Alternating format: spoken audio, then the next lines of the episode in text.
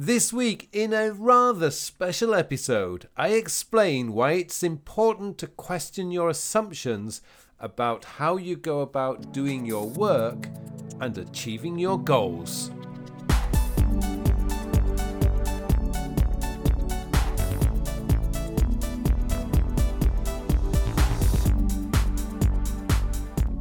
Hello, and welcome to episode 120 of the Working With podcast, a podcast to answer all your questions about productivity, time management, self development, and goal planning.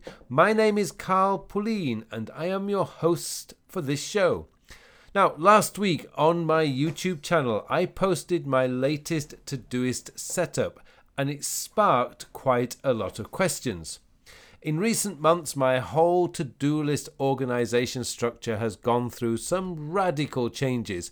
And that was because when I began my annual systems review last October, I decided not only would I look at how I was organizing and managing my work, I would also question my assumptions about how I think a to do list manager should be organized. Now, before I get into explaining my thinking and why I changed my system so radically, I just want to remind you that my Productivity Mastermind course on building your own workflows is out now and the early bird discount period will be ending tomorrow. That's Tuesday. Now, this course takes you beyond the to do list manager and into building a custom daily workflow for yourself it then ensures you get your most important work done each day and gives you a framework to focus on making daily 1% improvements to the way you do your work and live your life so you are always making progress on your goals and developing the right habits to build the life you want for yourself. It's a great course and will transform the way you work today to a more effective way of building on habits and making improvements where you identify what you want to make or where you want to make improvements. Now, full joining details are in the show notes. Now, like most people who have read and implemented David Allen's Getting Things Done approach, system, method, or best practices, whichever way you want to call it, I bought into belief there were just two ways to organize my to dos by context, people, place, or thing, and by project. And that was for the last 11 years, that's essentially how I have organized my to dos. At various times, I have had up to 50 project folders and well over 20 to 30 different contexts. After all, this was the way to organize things, right? I needed a place where I could review all my projects, open loops, and tasks. Now, I guess like most people who have thrown their hats into the GTD ring, you quickly discover that you are spending a lot of time reviewing stuff. There's a quick daily review, and there's the massive weekly review, the one or two hours each week where you review everything. On top of that, you need to regularly process your inbox at least every 48 hours. It often felt like I was doing more reviewing and processing than actual doing, which never seemed right to me for a method or system that claimed to help you to get things done. One of the funniest things I've come across are GTD purists telling people if they're not doing a full weekly review each week, they're not practicing GTD. This just completely misses the point. It's called getting things done, not getting reviews done. The whole point is doing the work, not reviewing the work. That's just the old proverbial shuffling papers to look busy trick. It doesn't get the work done, it just reorganizes work.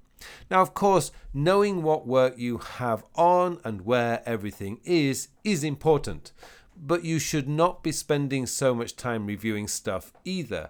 If you apply a little common sense here, you would know where a project status is and what needs doing next. Or if you are properly engaged with your work, you should do. As it was as I was questioning my assumptions, I began wondering why I needed to organize my list by projects and contexts. For me, contexts have never worked well, and since I've been able to do almost all my work on my phone as well as my laptop, and so in recent years, I have pretty much completely stopped using them. I should point out that I am self employed and don't work with a team of people, so I've never needed a context related to people as I can do my work from almost anywhere. I don't need any place context either. As I analyzed my how I use a to-do list, I noticed I was creating lists of tasks each day based on my 2 plus 3 prioritization method two objectives, and eight would like to do tasks each day. My routines took care of themselves because they just filtered into my daily list when they were due. So on a day-to-day basis, I it was my today view that I was looking at. I could not remember the last time I went into a project view. All I wanted to know was what to work on that day, and as I did my 2 plus 8 each evening, I knew when I began the day what I was going to do anyway. This led me to ask if I don't use Project View, how would I like to organize my tasks? Every time I looked at this, I kept coming back to the same thing when. When do I need to see a task? And when do I need to do a task? Every time I kept coming back to this, I kept seeing the same problem. When you organize by project, you feel obliged to review, not do. There was something about reviewing that made it feel I was doing something important, but actually, I was doing nothing important at all. I was just shuffling papers, so to speak. There's a bit of a giveaway in the title of a to do list. It's a to do list, not a to review list. If I need to review something, I can create a task that says review ABC report progress. What happens when I what happens when I do want to review a project? Well, there, uh, there's always something around related to that project. For me, it's likely to be a folder in my files. I have a folder, for example, for all my online courses. Folders contain all my project work. For example, my recent Productivity Mastermind course began as an idea in my Notes app. Over a period of a few weeks, I added more ideas to that note. Eventually, I decided this could make a great course, so I began developing an outline in numbers. It was at this point the course first appeared in my to do list manager. The task was continue working on my Productivity Mastermind course outline. For the next three to four weeks, that task continued to come up. It, I would allocate it a date, say Wednesday. I would work on the task, and once that period of work was complete, I would change the date on the task and schedule it for another day in the future. The numbers file stayed in my numbers iCloud folder. So even at this stage, there was no dedicated folder for the course. There was a task in my to do list, a note in my notes app, and there was a file in my numbers folder. Looking back at this, there was absolutely no reason for me to have a project folder in my to do list. I only needed one task, and I had that. I was not going to forget that task because it was dated, it was current, and I was doing a lot of work on the outline. For me to forget about the project, even with all my other work going on at the time, I would need to be suffering from severe amnesia. Now, back then, I had an area of focus project called online courses in my to do list, and that was where this task was living. But I also realized if I had a folder called this week or current, that task would work in there too. And that is when I began considering time boxes or time folders for organizing my work.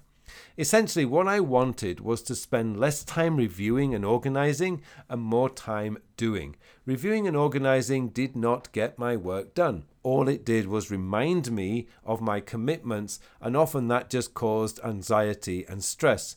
What I wanted was a system that told me what I wanted to or needed to do and when. And for the rest of the time, get out of my way so I could get on and do the work. When I was doing the work, I was giving myself more time to do the things I wanted to do instead of spending hours in my to do list manager trying to decide what to do next, which meant I was putting myself under unnecessary time pressure. So, from that initial question, how can I speed up my reviewing and processing, I started asking questions like Do I really need project folders? Do I need areas of focus? And if I did away with these, how would I organize my to dos? Leaving them in my inbox would just create an overwhelming list of tasks. Again, I came back to time. I wanted to see my to dos based on when they needed doing, not what project they were related to. I had project folders. I have a parent folder in my cloud storage called current, so I have a place where my current projects live. If I want to see the current situation with a project, that's where I would go. That's where I have always gone. That tells me the real situation. My to do list might not be up to date. My project folders are always up to date because they are live, they are real. So, after completing this review, I had a set of radical ideas about how I wanted my to do list to work. The next question was could I really organize things without project folders? Well, like most people, I was wedded to the idea to do list managers had to be organized by project folder. I could not imagine not having project folders. It was inconceivable, right? I mean, how else can a to do list manager be organized? It was very hard to get over this thinking, this belief that project folders were necessary. But the more I looked at it, the more I saw this was simply not true. In fact, the more I looked at it, the more I realized project folders were slowing me down. They were creating unnecessary anxiety, and there were places tasks could disappear and never be seen again until it was too late. Or I added some arbitrary date so I did not forget about it, making my today list meaningless. So I decided to take the plunge. I removed all my project folders in my to do list manager and replaced them with folders related to time. I created six folders this week, next week, this month, next month, and long term. I also retained my routines as these just had to be done on a specific day, so nothing needed to change there. Now, I have covered this setup on my YouTube channel in both my in both my Apple reminders video and Todoist. If you want to see these folders in action, head over there. The links are in the show notes. What happened was something remarkable. By no longer having contexts and projects to think about, I didn't need to waste time thinking about where a task went or what I needed to, to complete the task. Instead, all I had to think about was when was I going to do the task? This week, next week, later this month, or next month or beyond. This was so liberating. Processing time halved. It was so easy to just think to to have to think about when I wanted to do a task. If I got it wrong, it was not a problem because I would see it when I next did my weekly planning session. And those weekly planning sessions, instead of taking 40 to 60 minutes to complete, and sometimes two hours, now only took 20 minutes. When I first did it, I thought I must be missing something because I have become so accustomed to taking an hour or two each Sunday afternoon. But no, when I double checked, I hadn't missed anything and I had wonder I had a wonderfully planned week that occasionally I don't manage to complete the task for the week, but these can easily be rolled over to the following week. So there you go. That's why I've changed the way I organize my to-dos. I have finally got away from the false belief that everything must be organized by project or context. That anything involving more than one step must be a project, and I need to organize my tasks with next actions and complete a full weekly review every week. Now I have a system that works for me, and I must stress that this system works for me. It may not work for you. What I would say is don't get trapped by the thinking of other people. Don't always believe that what you read in a book or see in a video or article must be the correct way to do things. It is not. There are always other ways, and some of those might be better for you. Robin Sharma advocates waking up at 5 a.m. every morning. I tried that for a year, but as I have coaching calls often at 11 p.m. and not finishing till after midnight, waking up at 5 a.m. does not work for me. Waking up at 7 a.m. does. Likewise, GTD contexts do not work for me. They never have. Yet I spent years thinking I was doing something wrong because I could not get them to work for me. The reality was I was not doing anything wrong. It was the way I had set up my workflows that meant I did not need context. So find your own way. Find a way that works for you and the way that you think, the way you work, and the way you want to see your task presented. Being more productive is not about the system, it is about being able to get your work done in the most efficient and effective way you can so you can spend more time more of your time doing the things you want to do with the people you want to do them with. thank you so much for listening to this rather long episode. I hope you got a lot of value from it. Feel free to ask me anything you like, either by email, carl at carlpullein.com, or you can DM me on Facebook or Twitter. And if you want to see this setup in action, then head over to my YouTube channel.